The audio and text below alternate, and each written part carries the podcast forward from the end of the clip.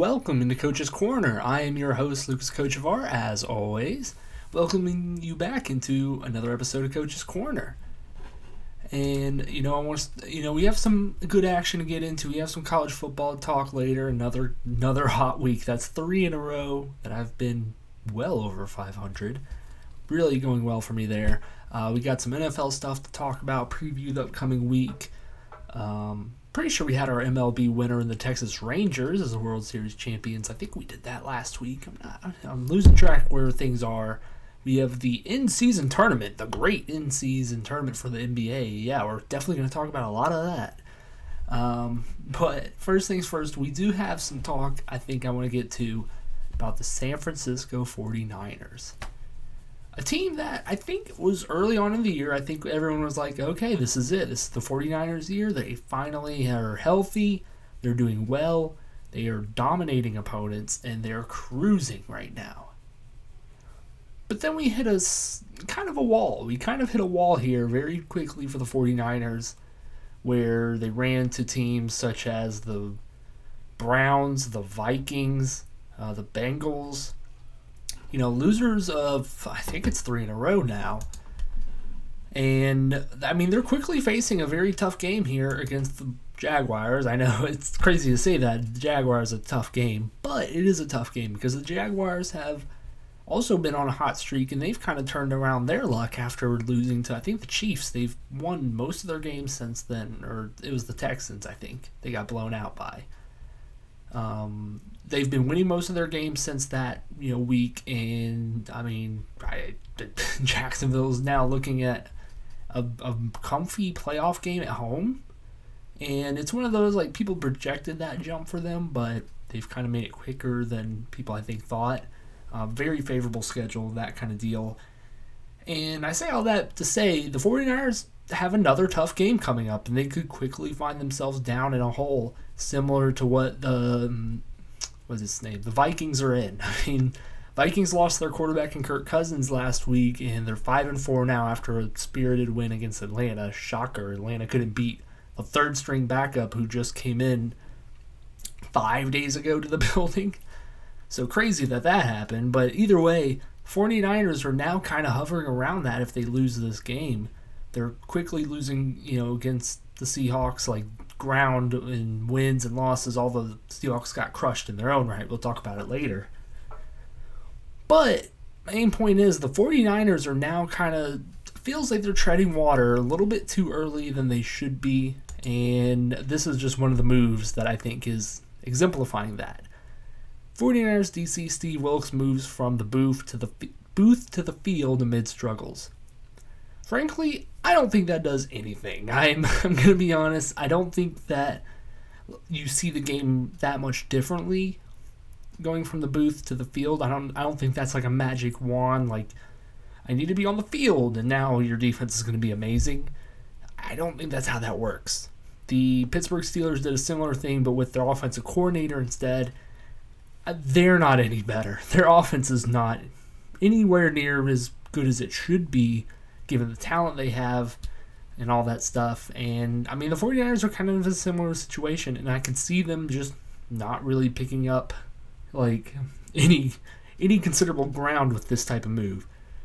And it's one of those just desperation heaves that teams end up doing. And I don't think I just frankly don't think it does anything. I just don't.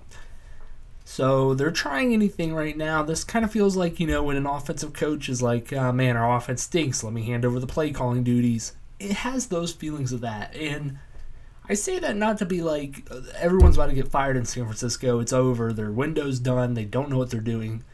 No, I don't think that. But this is a move that I don't love, that I don't think really helps anyone. And I think the 49ers will look very funny in the light here if they end up losing this game against Jacksonville. And it'll be especially tough because they were a buyer at the deadline, essentially, with going after Chase Young. I mean, one of the most young and promising pass rushers who's due a big contract after this season.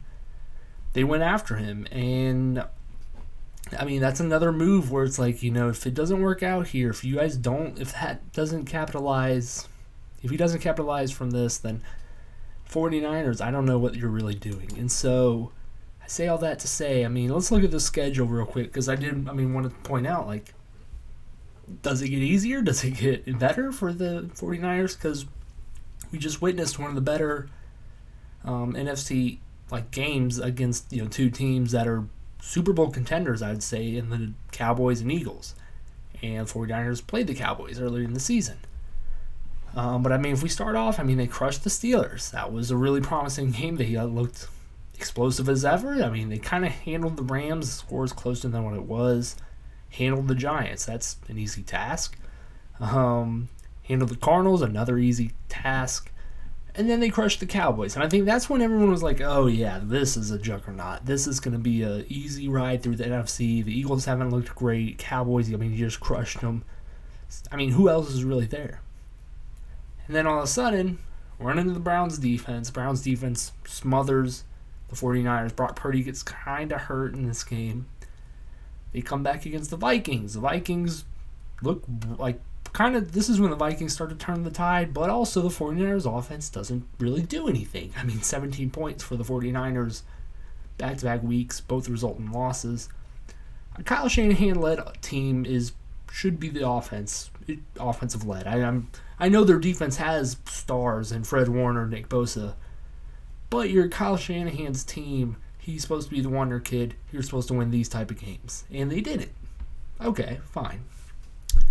Then you go back home against the Bengals, and another another 17 point game. I, I mean, when I remember Kyle Shanahan on the Falcons as an offensive coordinator, I remember the stat where it's like basically is if the Falcons don't score 20 points, they don't win games. I don't I don't know if you're seeing a trend here, but 30 points win, 30 points win, 30 points win, 35 points win, 42 points win. 17 points lost, 17 points lost, 17 points lost. If you're not catching the trend there, I think it's pretty simple. I 49ers have to figure out this offense going forward. I know McCaffrey is banged up, Purdy's kind of banged up, the guys are banged up. But I mean, they still have to, you know, score points with Brandon Aiyuk, George Kittle, Deebo Samuel, they still have weapons on that offense they have to score with. And like I say, you have Kyle Shanahan, the brains, the offensive genius running the show. It should be that like it should work out that well. Like it should it shouldn't be this hard. So, you know, the 49ers, I, they have to get it going on offense, I think, just as much as they do have to figure out this defensive thing. Because, I mean, like I, I don't I don't think the defensive struggles are really a, a big issue with them because I mean the Bengals are a good offense they just are the Vikings with Kirk Cousins is a good offense the Browns won like I said you held them to 19 points I mean it's a backup quarterback you should have held them to 19 points but once again your offense had to step up so say all this to say 49ers offense score 20 points I think you win games 49ers defense you need Chase Young to come in and be the playmaker that you traded for. And I, I think that's a really a recipe to get back on track here. And like I said, the next couple games will be paramount. The Jaguars is a tough game. You have to go. You have to win that game. Buccaneers, I think, are frisky. Uh, they should win that though. Seahawks, that's your division leader. You have to beat them to win the division. Eagles is going to be, I think, a very, very telling game. I think we'll know how legit the 49ers are at that point. I don't uh, pre-game, I think we'll know. Like I don't think it'll be any like big revelation if the Eagles beat the 49ers. I don't think we'll be like, "Okay, we know that we know the 49ers are not legit because they didn't beat the Eagles." Or, "Okay, we know the 49ers are legit because they beat the Eagles." We'll know going into that game is my prediction. So, then they have another match with the Seahawks. Cardinals, yeah, Ravens will be another big game on Christmas Day. I mean, Lamar Jackson and those boys are humming, and who knows? Then Commanders, yeah. Rams, yeah. So you're gonna have your you know identity games here. I think the next three weeks. I think this is you know you started off hot. You've hit your bumpy road. Are you gonna keep going down a bumpy road? Or are you gonna hit that trajectory and go upwards like a roller coaster? I mean, I don't want to say roller coaster because that means you'll end up losing. So, either way, that's all I have to say about the 49ers. Like I said, they have to get better. They have to figure out. They just have to figure it out because, like I said, some teams in the NFC look really good. So, say all that to say, we're back. College football picks. We got to talk about them. We got to talk about the winners we had here. I mean, Ole Miss minus three against Texas A&M. That felt like a winner the entire way. It didn't end as well as I wanted to, but that's okay. Um, we had Wisconsin at Indiana under. That was the easy Big Ten under. Kentucky on the road handled business minus three and a half over Mississippi State. Notre Dame lost on the road at Clemson. I, I knew that was going to be a frisky game. I knew that was going to be a tough one. I didn't I didn't know whether or not you know Clemson would show up. They did. They they showed they showed Tyler from Spartanburg that they are a good team still. They're okay. Notre Dame sliding once again to a good team. Whatever. Kansas State, Texas over 49 and a half. That one hit pretty late. We had some late blows to get that one over the line. Iowa versus Northwestern under. Hilarious that it went under, but it did. Uh, Army versus Air Force under. We love the Service Academy unders. A moment of silence for Air Force, who got, you know, kind of handled and just lost their top 25 ranking. And moving on, we have our my three losers in a row here. Oklahoma at Oklahoma State over 61 and a half. That game was going well, and then it just kind of halted. But Oklahoma State gets the win in the last bedlam ever. We love to see it. A team getting their petty revenge. Tulane minus 17 and a half against East Carolina. East Carolina w- woke up, I guess. This is the one game they wanted. Either way. Iowa State minus two and a half against Kansas was a loser. Kansas might I won't say might be a good team because we know they're a good team, but they beat the Iowa State game at night curse, so that's huge for them. SMU at Rice over 58 and a half. Of course, that was going to cash. Fresno State minus three against Boise State. That was a winner. Bama minus three against LSU. Bama handled business, and they're kind of looking dangerous. I'm still not sure on them. We'll see how they do in the future. I'm still, I say future. They have some easy games. We're gonna see how they do in the SEC championship.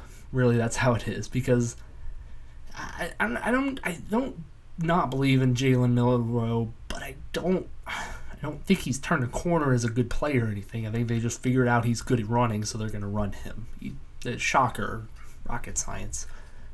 Then we have Arizona plus three against UCLA, which was a winner outright. I gave you that because I have an announcement. The Arizona Wildcats you guys are my 2023 team of the year. Just betting on you. I feel like I understand you, the vibes. I, I get you. I get you in your mind. I just uh, whenever I think about Arizona games and I'm thinking about their betting, I've I feel like I've hit and I'm gonna stamp them as my Lucas Kochevar team of the year, much how I did East Carolina last year. I I salute you. I love you, Arizona State. Let, let's give a round of applause for Arizona State or Arizona, Arizona, my bad, the Wildcats, U of A, a great team. And with that being said, I'm going with them. Of course I have to. I'm going with them minus 10.5 at Colorado. A little bit of a tough game here. Um, they're 8 1, though. I say that against the spread. Uh, 6 and 3 on the year. They're on a total hot streak. Their offense is really solid. Their defense is, I think, better than advertised. And they're playing against a Colorado team, which I think is kind of sputtering pretty badly right now. Um, handed over play calling duties last week, and it went so much worse than I think they even could have imagined. Um, I think Colorado's pretty dead in the water. I, I can't see them doing much else this year. Um, Florida at LSU over 63 and a half. Uh, LSU coming off a tough loss against Alabama at Alabama. I'm not sure if Jayden Daniels is playing, so we'll see how that goes either way, I mean, I think he will play because he wanted to keep playing that game against Alabama. Um, Florida puts up some good points. I think the receivers are actually pretty good at Florida there. I, I think this just feels like a shootout type of game, and I think we'll get a good, you know, 30, 35, and that would get us over. Next UNLV, a sneaky team kind of like Arizona, where it's like they're 8 1 against the spread. UNLV minus 5.5 at home against Wyoming. This this was at Wyoming, I'd take Wyoming plus the points, but at UNLV, I like that at home for the Rebels. Give me UNLV minus five and a half. Next game might be my lock for the week. Texas at TCU. Texas is minus 10.5. I think TCU's kind of done with the year. They're not having a year like Michigan State where it's like they want to quit because of reasons off the field and on the field. I think they're just not a great team. I think they've kind of hit their roadblock, their wall. Um, I can't imagine they put up much of a fight here. Texas has handled business against the bad teams in the Big 12, and I, I like them to win this game. I like them to cover this pretty easily. Um, Wazoo at Cal over 58 and a half. Uh, Wazoo hasn't done great for me in overs. I thought Wazoo was going to be my Arizona basically. I thought that was the earlier this year, but they've kind of taken on some water in the boat. And Cal I, has been better than I think people thought they were going to be. Their offense is at least electric. I think their offense will handle their part of this. Um, yeah, this feels like a classic Pac 12 shootout. Next one Fresno State at SJSU, San Jose State. I have Fresno State plus one and a half. I don't know why they're plus here. Um, they're 8 and 1 on the season. I know against the spread they're kind of wishy washy, but I think they win this game outright, so I, I like them plus the points here, especially. Uh, next game we have USC at Oregon. Um, I, I, frankly, I think USC's quit on the year too. I think last week was their last punch, their last haymaker they had in them against Washington at home. Didn't go well. Uh, Oregon is just on an absolute tear. They're eight and one against the against the spread as well. Um, I like them to cover two touchdowns here, just because South Southern California USC's defense it just sucks. And I mean, even though they fired the defensive coordinator, I don't think that's like a automatic flip of the switch here. Give me Oregon and Bo Nix to keep it rolling against USC at home, especially. Uh, Rice at UTSA over 58 and a half. JT Daniels is playing really well at Rice so far. Uh, UTSA been pretty good on the year. I think they can score some points at home. Uh, just feels like a good old fashioned uh, you know, point spree here. Give me the over. Tennessee and Mizzou is a very underrated game this week. Uh, 13 14, obviously, um, at Mizzou, so it's a big game for them, I believe. And I'm to take them. I'm to take Mizzou plus one and a half. I think they win this game outright. Uh, I was impressed how they came into Athens, played really physical football. I think our offense is really good, and I can see them giving Tennessee some fits. You know, not they're not like crazy good on defense, but I think they're good enough to really kind of halt some of what Tennessee wants to do. So give me Mizzou plus the points there.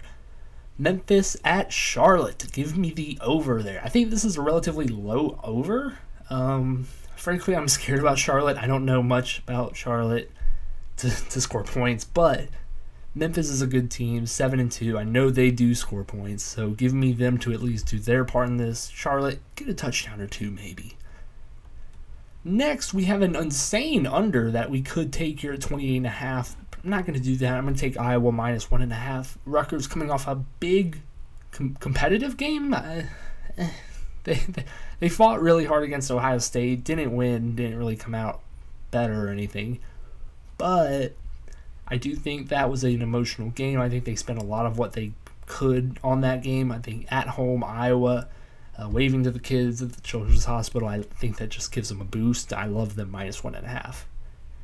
Then we have Oklahoma State minus two and a half at UCF. 3:30 makes this a better game than me. If this was a night game, I'd be worried, but Oklahoma State, um, another team that's started off really slow, has figured out the, their offense, which is just give the ball to Ollie Gordon. He'll handle the rest.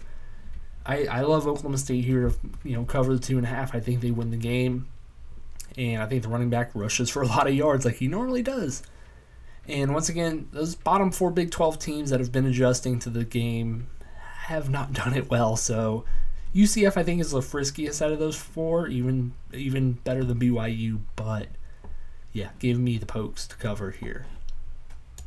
So say all that. Let's get some winners here. I feel really good about that.